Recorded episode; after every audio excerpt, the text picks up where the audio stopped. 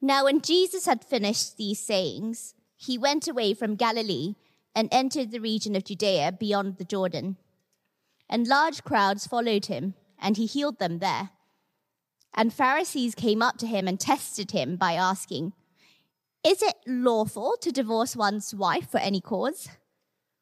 He answered, Have you not read that he who created them from the beginning made them male and female, and said, Therefore, a man shall leave his father and his mother and hold fast to his wife, and the two shall become one flesh. So they are no longer two, but one flesh. What therefore God has joined together, let not man separate. They said to him, Why then did Moses command one to give a certificate of divorce and to send her away?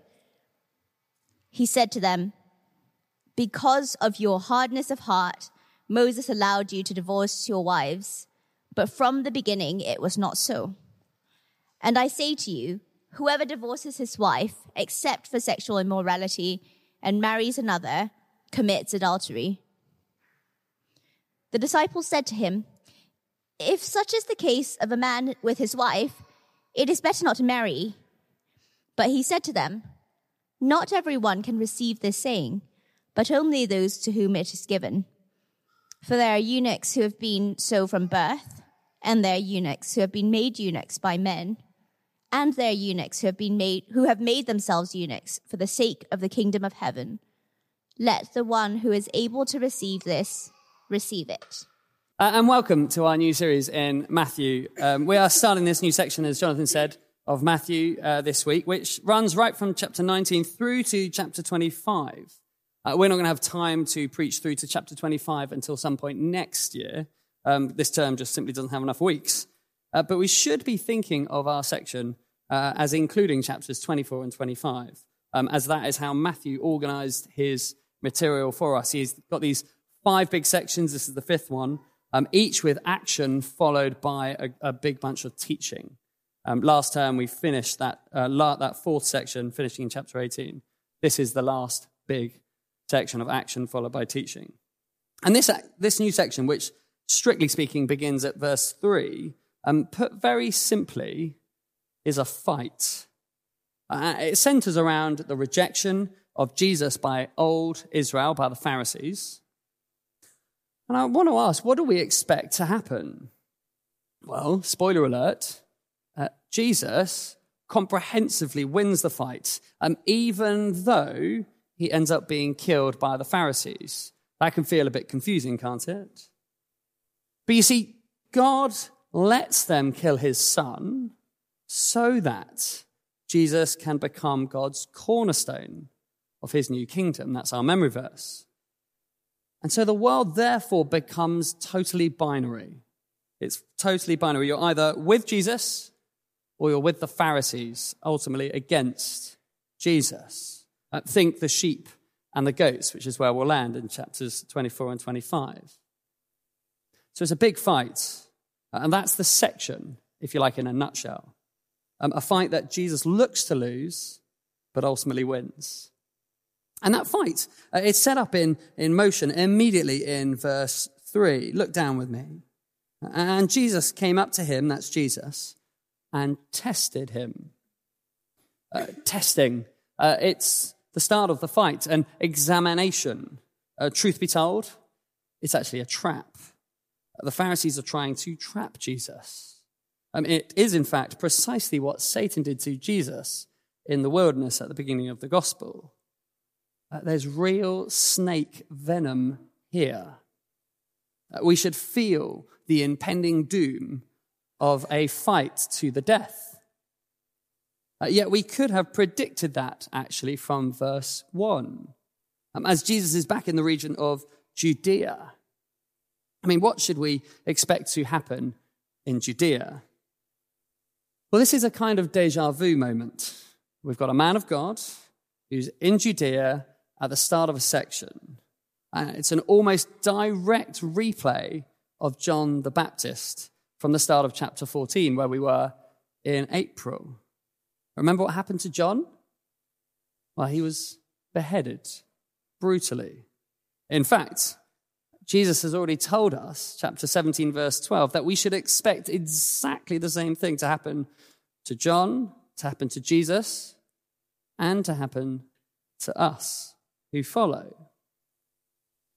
So Jesus is deliberately entering into Judea, whose capital city is Jerusalem, knowing precisely what is coming his way tests.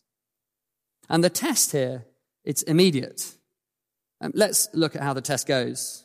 Uh, verse 3, this is the start of the test. Um, is it lawful to divorce one's wife for any cause?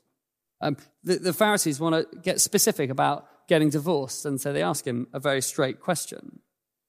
But the question presumes a very liberal view of marriage. Did you spot that? Divorce for any reason? Or more literally, every cause? Be that the wife burns a meal, uh, or the husband doesn't find her attractive anymore, or indeed just wants out for no particular reason. So, why is this question a test? Why? Well, it is bound to, to divide the crowds, isn't it? And have Jesus' popularity plummet. Uh, it's not rocket science, it's blatant political maneuvering. Uh, pin him on a contentious subject, he'll lose at least some of his voters. Uh, contentious subjects, they always have that effect. It's politics 101, isn't it? And Jesus' answer to the religious elite is frankly patronizing. Verse 4 Have you not read? And then he goes on to quote from Genesis 1 and 2. I mean, it is unthinkable that any Pharisee wouldn't have read this. Haven't you read the first two pages of your foundational book? Of course they have. They just don't think it would be that simple. But Jesus takes them back to nursery lessons, back to key stage one, back to the beginning. Though actually, what Jesus does here is very profound. And is what it is what one should always do when doing any theology. He goes to the principles of Scripture and not to a problem passage, which is what the Pharisees do next when they pull up Deuteronomy 24. Jesus goes to the principles of marriage. And he turns into Genesis, he turns up Genesis 1 and 2, the foundations of marriage and the definition given to us there. So Jesus' answer to the question on lawfulness of divorce is simply to define marriage for us. So let's examine how Jesus and God defines marriage. This is marriage according to Jesus. Marriage is firstly uh, between male and female, verse 4. Two individuals who are made in the image of God, who are equal in dignity and value, yet who both hold all the beautiful complementary differences given to male and female by God. So it's between a male and a female. Secondly, though, it's also public. Start of verse 5 A man shall leave his mother, father and mother, and hold fast to his wife. So it's never done secretly with all the vulnerability which that will inevitably bring, but rather with full knowledge of both the families and the communities and everyone they know as they set up life together. So it's between a male and female, it's public, and thirdly, it's exclusive. You see that end of verse 5 and the start of verse 6. Exclusive as the two become one. No room for lots of partners moving from one bed to another, leaving behind all the emotional damage that that obviously brings with it. This is total commitment to one another, one flesh. So it's between male and female, it's, it's public, it's exclusive, and fourthly, it is also permanent. Permanent. End of verse 6. What therefore God has joined together, let not man separate. I mean, we say that actually, don't we? At the, the climax of our marriage services, I was at a wedding yesterday, and that was exactly what was said. They got married, and that was the, the phrase that was then said What God has joined together, let not man separate. It's in the vows, isn't it? Until death parts us. So it's permanent. So we might ask how does Jesus' definition of marriage answer the Pharisees' testing, liberally slanted question on divorce? And I think it goes something like this. Um, sure, uh, Moses, he gave room for a certificate of divorce, which we'll come to in a moment, but that was never ever the intention of marriage. And it certainly shouldn't ever be the expectation. Um, even though there is a provision for divorce, marriage was always meant to be a picture of forever faithfulness. And it's worth just pausing and realizing just how good this design is. Because imagine if we lived in a world that had marriages like this, that every marriage was like this. There would be no more suspicion, no more betrayals, no more painful, drawn out separations. There'll be no sexually transmitted diseases. There'll be no kids being dragged in two opposite directions by parents who can't speak to each other. I mean, it would be really beautiful, wouldn't it? If, if we could do this. Yet, of course, uh, you and I know far too well, I'm sure, that this is not the world that we live in, right? Divorce is just a part of our society, isn't it? It's so common and it's always so painfully sad. You don't need me to tell you of the pain and the heartache that every single divorce brings.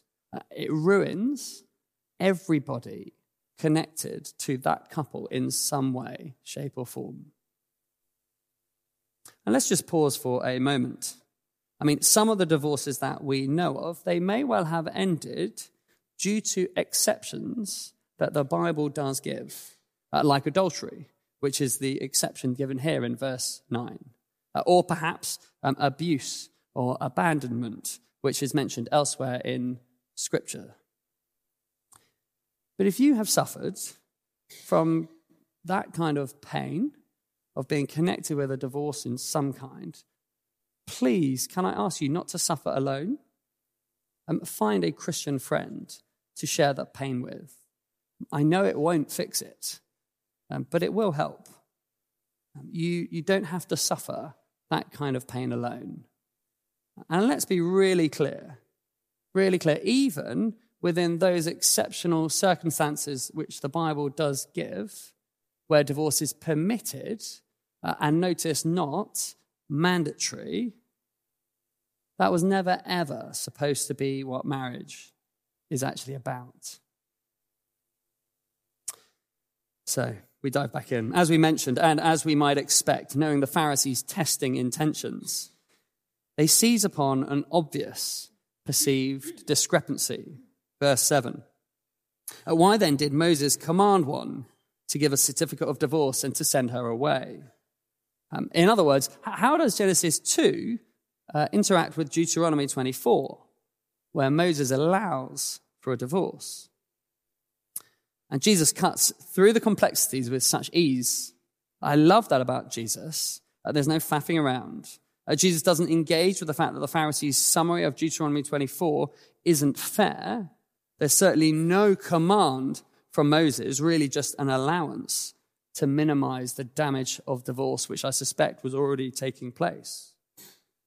No, um, Jesus goes to the real reason behind it all. Read this carefully with me. Verse 8 Because of your hardness of heart, Moses allowed you to divorce your wives. But from the beginning, it was not so. Jesus' point is so exposing it was the hardness of the human heart. The fact divorce exists is a pointer not to divine approval, but to human sinfulness. Though, did you spot?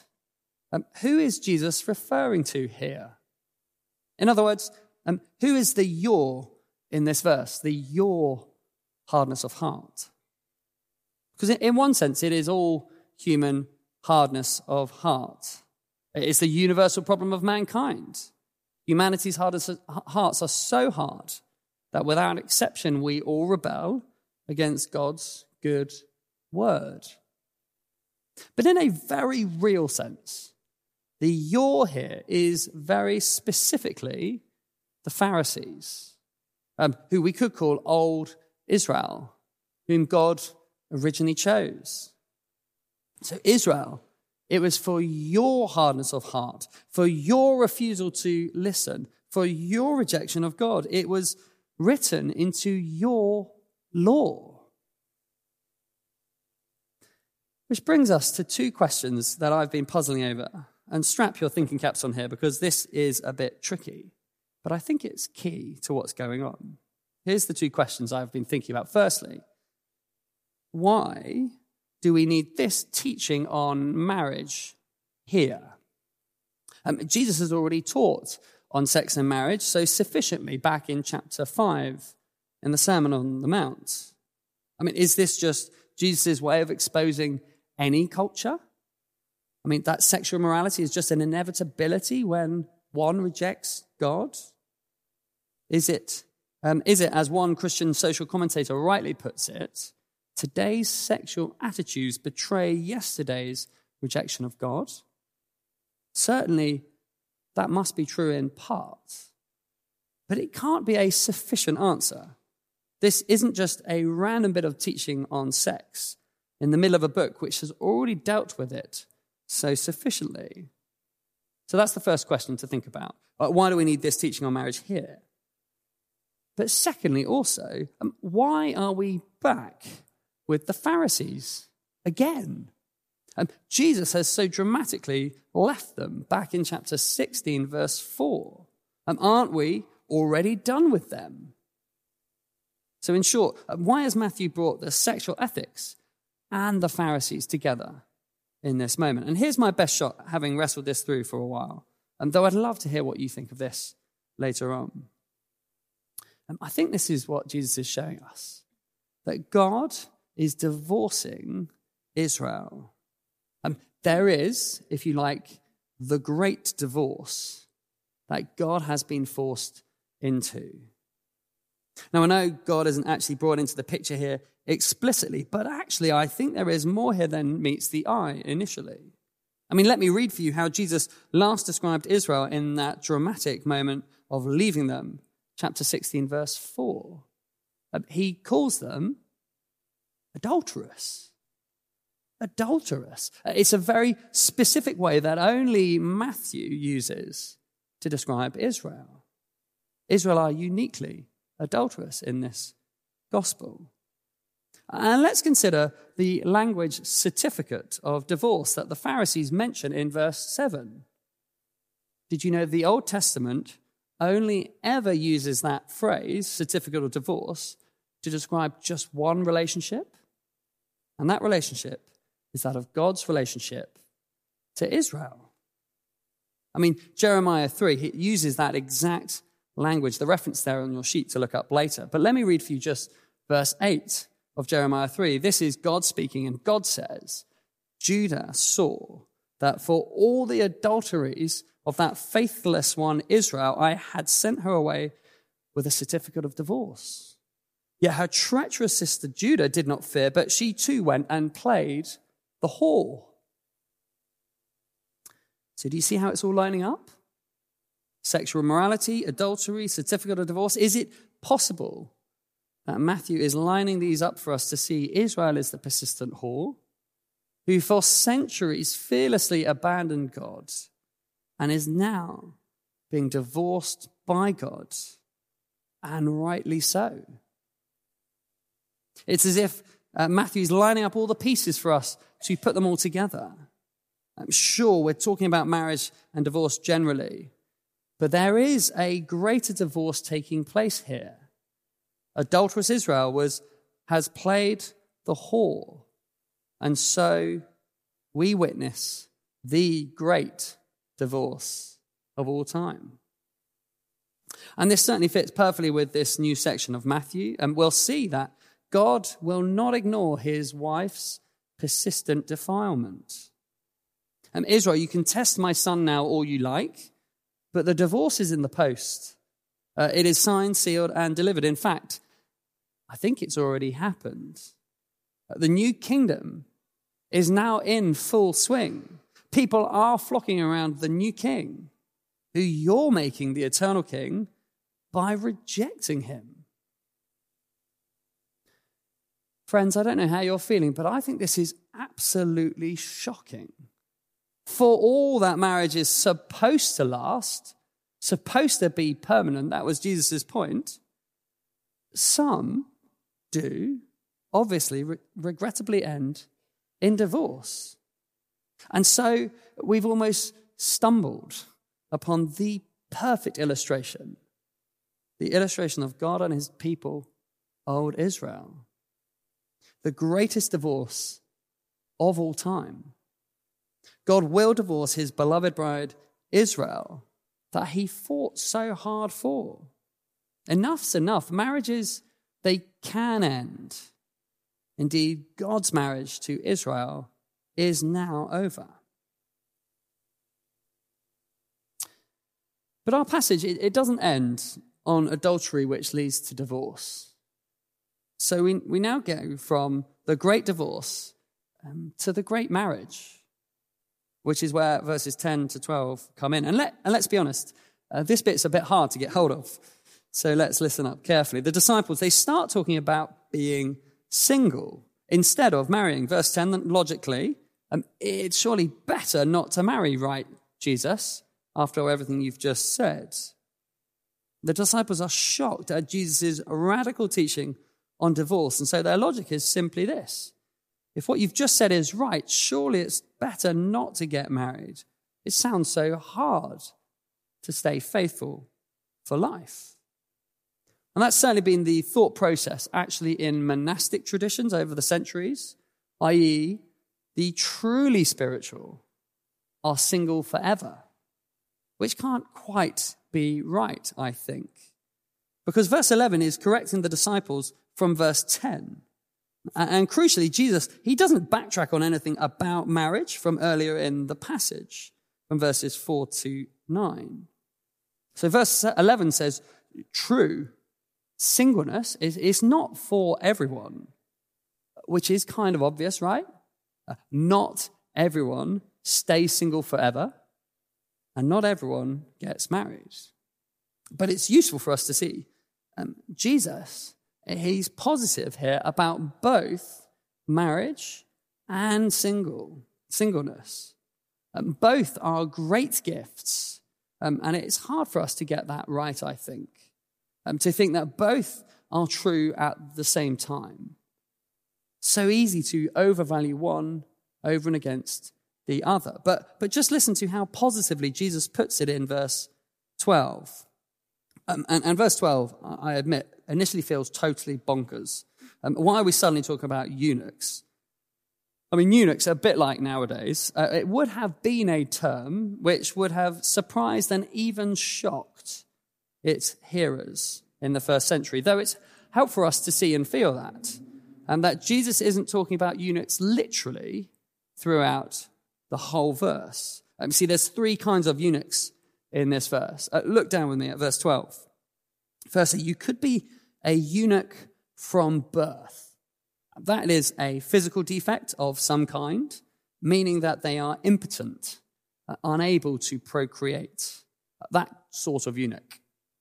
And secondly, you get others who have been made eunuchs. That is, to be frank, uh, castrated for whatever reason.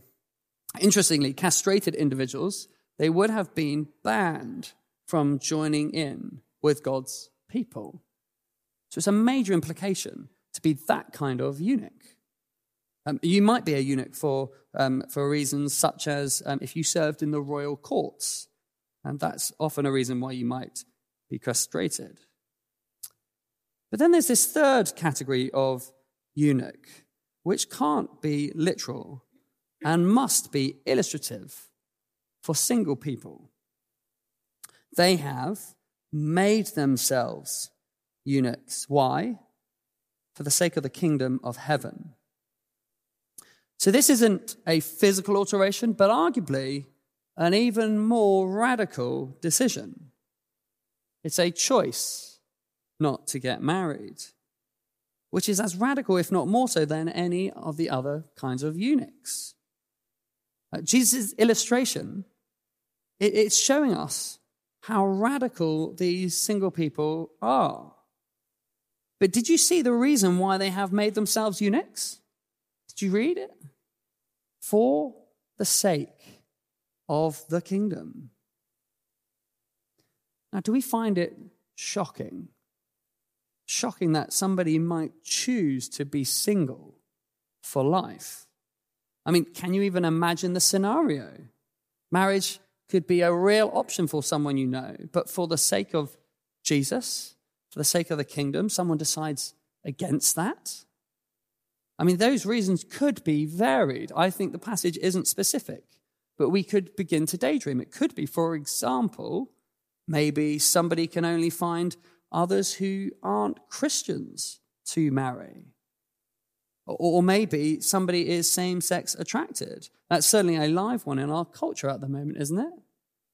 Um, incidentally, we do have a group here, an, uh, an informal group here at St. Helens, who are, in that sense, eunuchs for life.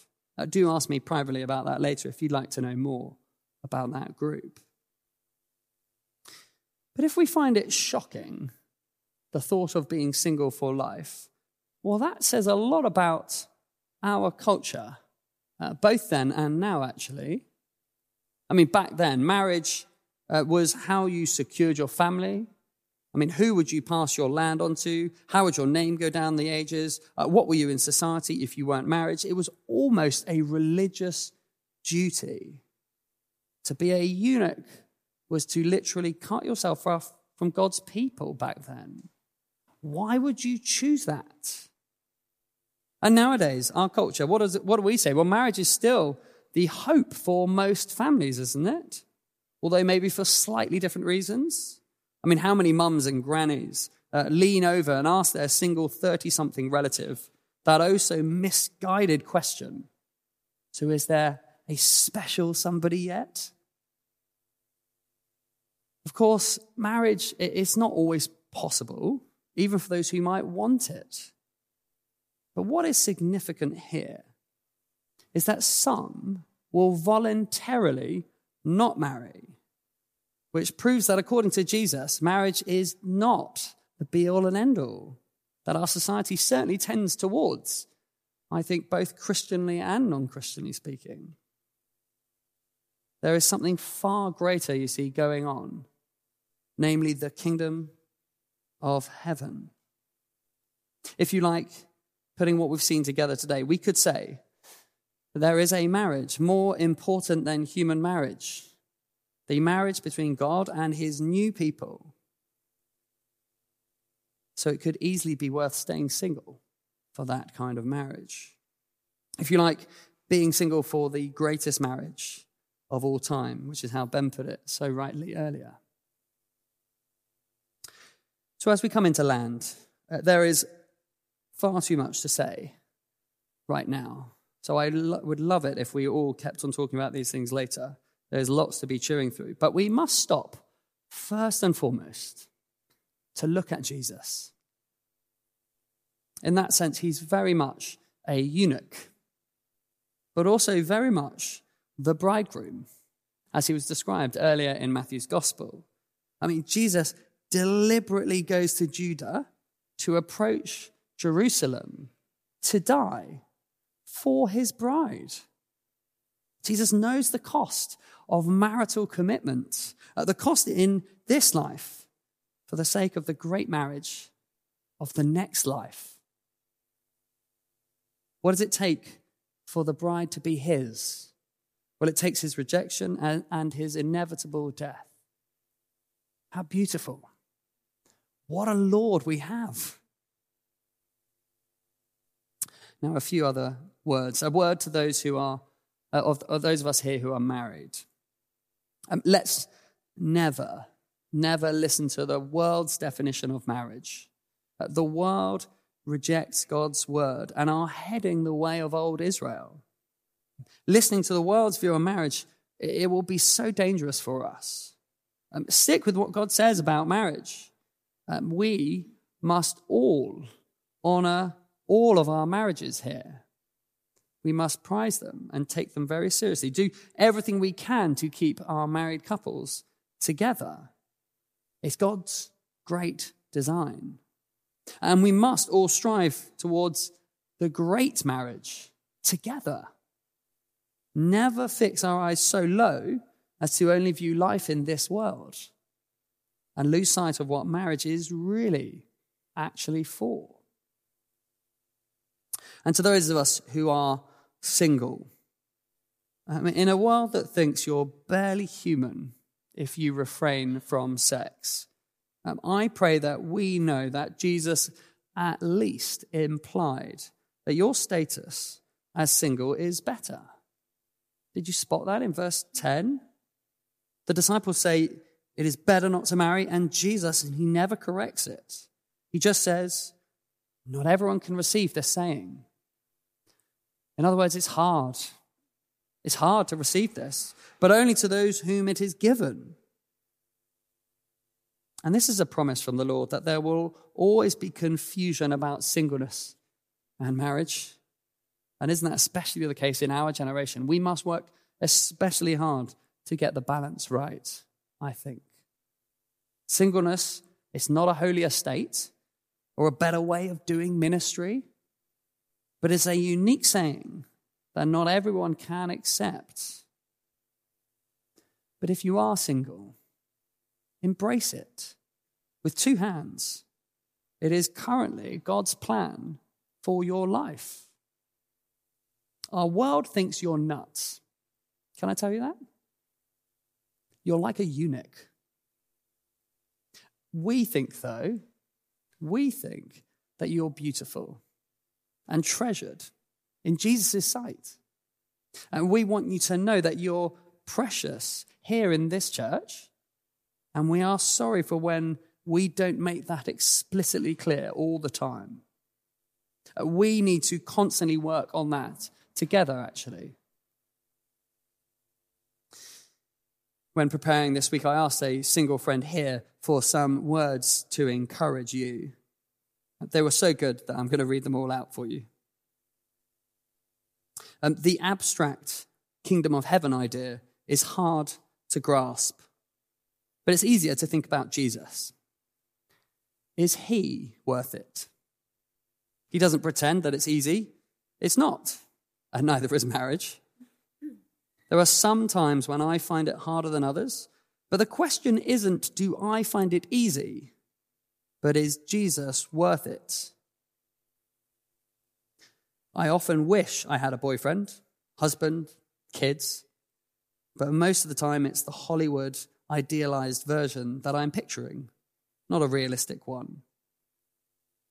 And yet, even if the idealized version was genuinely on offer, they couldn't compare to Jesus. He is always better. So, to conclude, let's all remember um, Jesus.